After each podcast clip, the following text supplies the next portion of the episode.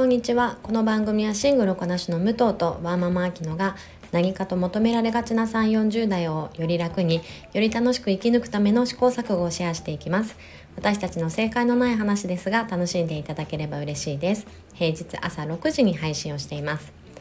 えー、本日はワーママアキノの一人会になります。ワーママとして育児と仕事のバランスやコーチとして女性の働くや生きるにフォーカスを当てた内容でお話をしております、えー、本日もよろしくお願いいたします、えー、2024年もあっという間に2週間が経とうとしておりますが、えー、皆様はもう日常に戻られていらっしゃいますでしょうか、え今年は、え年明けから震災だったり、え事故だったり、悲しい出来事がちょっと続いていて私もあの気持ちがちょっと低空飛行しているなっていうのを、えー、2週間経った今もちょっと感じています。でまた余震も続いているようですし、えー、ニュースで見るあの被災地の、えー、状況とか、えー、やっぱりこう考えるとうん本当に何でしょう私たちにできることっていうのはあの、まあ、寄付だったり昨日武藤がね、えー、話してくれていた政治に参加するだったりあのこう具体的にできることは積極的にやっていきたいなと思う反面うんと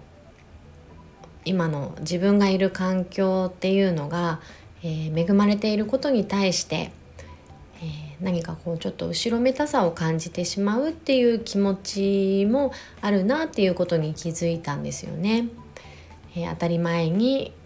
えー、家があること当たり前にご飯が食べれること当たり前に家族と一緒に過ごせること、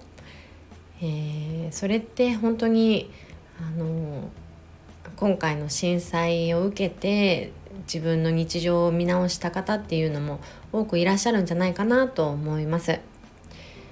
えー、決してねこう自分が持っていることっていうのはえー、何も悪くないはずなんですけれども、えー、大変な思いをしている方を前にすると、うん、それに対して何かこうなんでしょうねやっぱり後ろめたさなのか、えー、申し訳ない気持ちなのかっていうのがこう、うん、出てくるもんなんだなっていうのを感じていました。ただうんこれ震災関係の記事で読んだんですがえー、誰かが不幸だったり大変な思いをしているからといって他の誰かが幸せになってはいけない理由にはならないよっていう、えー、言葉を読んだんですよね言葉というか何でしょうこうお話しされてる方。えー、私は当事者じゃないのですごく勝手ではあるんですけれどもこのメッセージが何でしょう心にすごくストンときてうんその大変な思いをしている人に寄り添いたいとはもちろん思うんですけれども全く同じ気持ちになるのっていうのは、えー、不可能ですし、えー、その必要もないと思って、えー、やっぱりこう事実と感情は分けてできることを具体的にやっていくっていうところで、えこれからもこう何かできることはないかなという視点でサポート、えしていけたらいいなと思っています。えー、この言葉が、えー、響いたのは、え、もう一つ理由がありまして、え年明けからあのうちの娘0歳の娘が、え入院をしているんですよね。で決して大きなあの病気とかではないんですけれども、まあ、1週間くらいを目安に今入院をしていまして、えやっぱりんなんでもっと早くうん何かできたことはあったんじゃないかなとか、えー、なんでちゃんと気づいてあげられなかったんだろうとかやっぱりすごく自分を責めたんですよね。えー、今娘は7ヶ月なんですが実はこれ2回目の入院でもともと気管があんまり強くないっていうところの原因なんですけれどもうーんなので今あの娘がね入あ病院ですごい大変な思いをしているのに、えー、今回のあの受け入れ先が母子分離型なので私はあの付き添いはなしで完全に、えー、病院の方にお任せをするというあのスタイルなんですよね。なので実際、えー、私は、えー、何でしょう娘が入院をしていることによって時間を得られているんですよ一人の時間をね。なんかそれがすごく申し訳なくて母親としていいのかなっていうやっぱりここがすごく後ろめたさがあったんですよね。でもこのね誰かが大変な思いをしているからといって、えー、誰かが幸せになってはいけない理由にはならないっていう、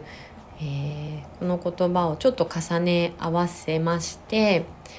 えー、娘は今頑張ってるけれども私は私でできることをやればいいとあの割り切っています。でまあ割り切り早い方なので もうなんならこれを機に何でしょう、まあ、もちろんこう普段子供といると生きづらいこう歯医者さんとか、えー、病院関係とかに時間を費やしたり、えー、ベビーカーではなかなか行けないようなカウンターのラーメン屋さんに行ったり あのちょっとね満喫をさせていただきながらもちろん病院とも連携をとって一日でも早くお家に戻ってきてほしいなと今、えー、待っているところです。でちょっと前置きが長くなってしまったんですけれども、まあ、この娘のね今入院に、えー、伴って、えー、急に私断乳をすることになってしまったんですよね。まあ、しなくてもいいのかもしれないんですが1週間あるのと、えー、まあ、どちらにしてももう4月えー、保育園に入ることあと来月、えー、ハワイ旅行を控えているのでそこで、えー、思いっきりビールを飲みたいということ も踏まえまして今回これを機に談義をしようと思ったんですよ。え卒業ですねなんですがもう本当に辛くてえっ、と私でも看母ではないので完全母乳ではないのであともともとそんなに胸を胸が張るタイプではなかったのであんまりこうなんでしょう大量生産されているつもりなかったんですが、えー、やっぱり飲んでもらわないともうねもうありえないくらいカッチカチになってきて今ちょっと日数経ってるから落ち着いたんですが本当に1日目2日目っていうのはもう胸が痛いんですけどそれに伴っても頭痛もするし背中も痛いし姿勢も悪くなるからもう体全体が痛いんですよ。で、えーまあ、何が言いたいかと言いますと、えー、こんなに大変なの知らなかったよっていうことが、えーまあ、妊娠出産子育てに通してもうたくさんあるなっていうのを感じていまして。でもこの卒業の大変さってお子さん産んだ人ってみんな体験してるわけじゃないですか。なんですけどこんなに辛くてこんなに何でしょう修行みたいな期間をとあの過ごさなきゃいけないなんて誰も教えてくれなかったし 知らなかったっていうことが本当にいっぱいありますよね。で何でしょう卒業なんてああよかったじゃんっていう感覚だったんですよ。でましてや1人目の時私そんなに苦労しなかったのでうんまあ徐々に本来だったら徐々に上げる回数を減らしていくので、えー、こんなにね胸がカチカチになったりするっていうのは、えー、ならずにやめれることもあると思うんですよね。でもきっと半数近くの人は多分このカッチカチのもうパンパンの頭痛のもう辛いっていうのを経験してると思うんですがなんでこういう情報って流れないんですかね？なんか調べたんですよ。やっぱこう本来ね卒業とか断乳する時ってやっぱり徐々に子供とのタイミングを、えー、見ながらやるもんだと思うんですが絶対にこういう緊急でしなくてはいけなくなってしまった方とか、えー、まだ出るけれどももうタイミング的にやめた方とかいっぱいいらっしゃると思うんですけどなんか全然「How to」が出てこなくて皆さんやっぱ辛いとかこう感情論なんですよ。あのひたすら耐えろみたいな感じで、まあでもあの今後もしどなたかの参考になるためにお伝えしておくともうあの冷えピタをね貼りまくるんですよ。こう通常の熱じゃありえないくらいあの熱を持っちゃってるので胸が。冷えピタもねパリッパリになるんですよ。もうジェルじゃなくなっちゃってますすぐ。まあ、それくらいもうまあ冷やしてあげるのと、えー、あともあまりにも苦しい時はやっぱりこう自分で搾乳を絞り出すんですけどそれをやりすぎてしまうとまた体があ父がいるんだなと思って父を作り出してしまうらしいんですよ。もうどんだけ優秀なんですか人間の体って。もういらんのにそれでまあ徐々にえっ、ー、とあもう父いらないのねっていう感じでこう緩やかにフェードアウトしていくみたいなんですがちょっとまだ私はゴールが見えなくて、えー、ただただ、えー、父事情が辛い日々が続いております。えー、なんか他にも、まあ、それこそ夜間授乳とかも、えー、新生児の時はね3時間おきに授乳するっていう情報自体はあると思うんですがそれを聞いただけでもえー、3時間大変って思うと思うんですが実際に細かく見ていきますと、えーまあ、赤ちゃんが起きますよね。泣いて起きます。じゃあ授乳します。で最初の頃って飲む力が弱いので、えー、まあ30分くらいかかったりするんですよ。子供によってはもしかしたら1時間近くあげてるお母さんもいるかもしれないですよね。でそのままストンと寝ればいいんですけれども、まあ、そこから抱っこで寝かしつけが入るわけですよね。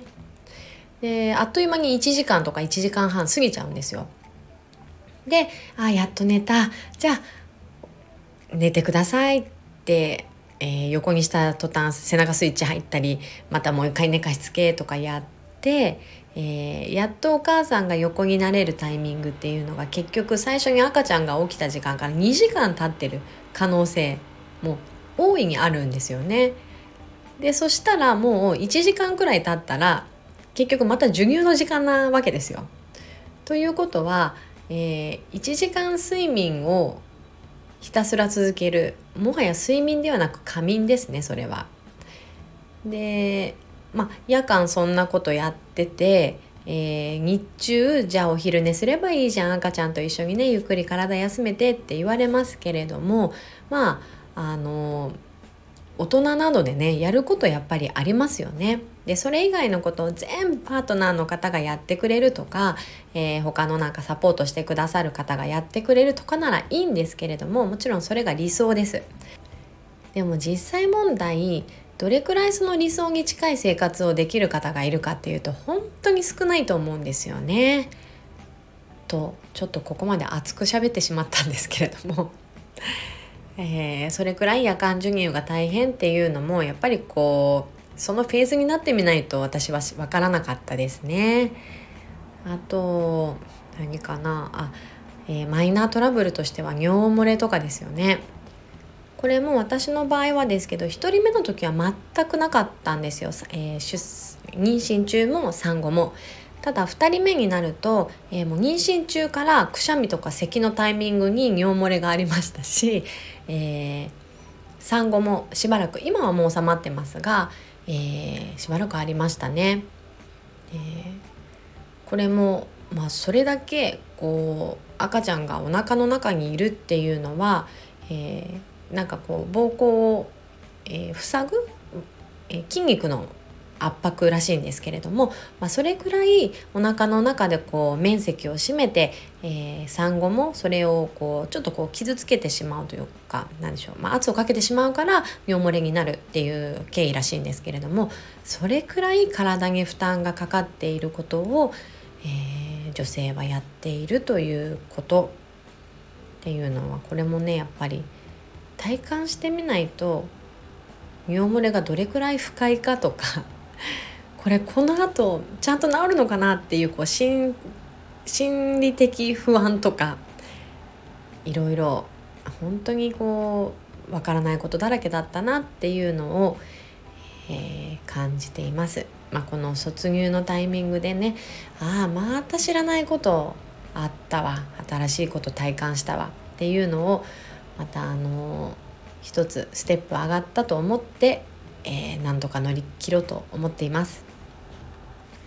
授乳もねこうできる限りやりたいって思あのいう考え方の方もいらっしゃいますし私はもう割と早めにあまりこう執着が始まる前に切り上げたいなって思ってるタイプだったので、まあ、7ヶ月でちょっと早いなとは正直思ってはいるんですけれども、えー、いい機会と思ってこのままえー、頑張ろうと思います。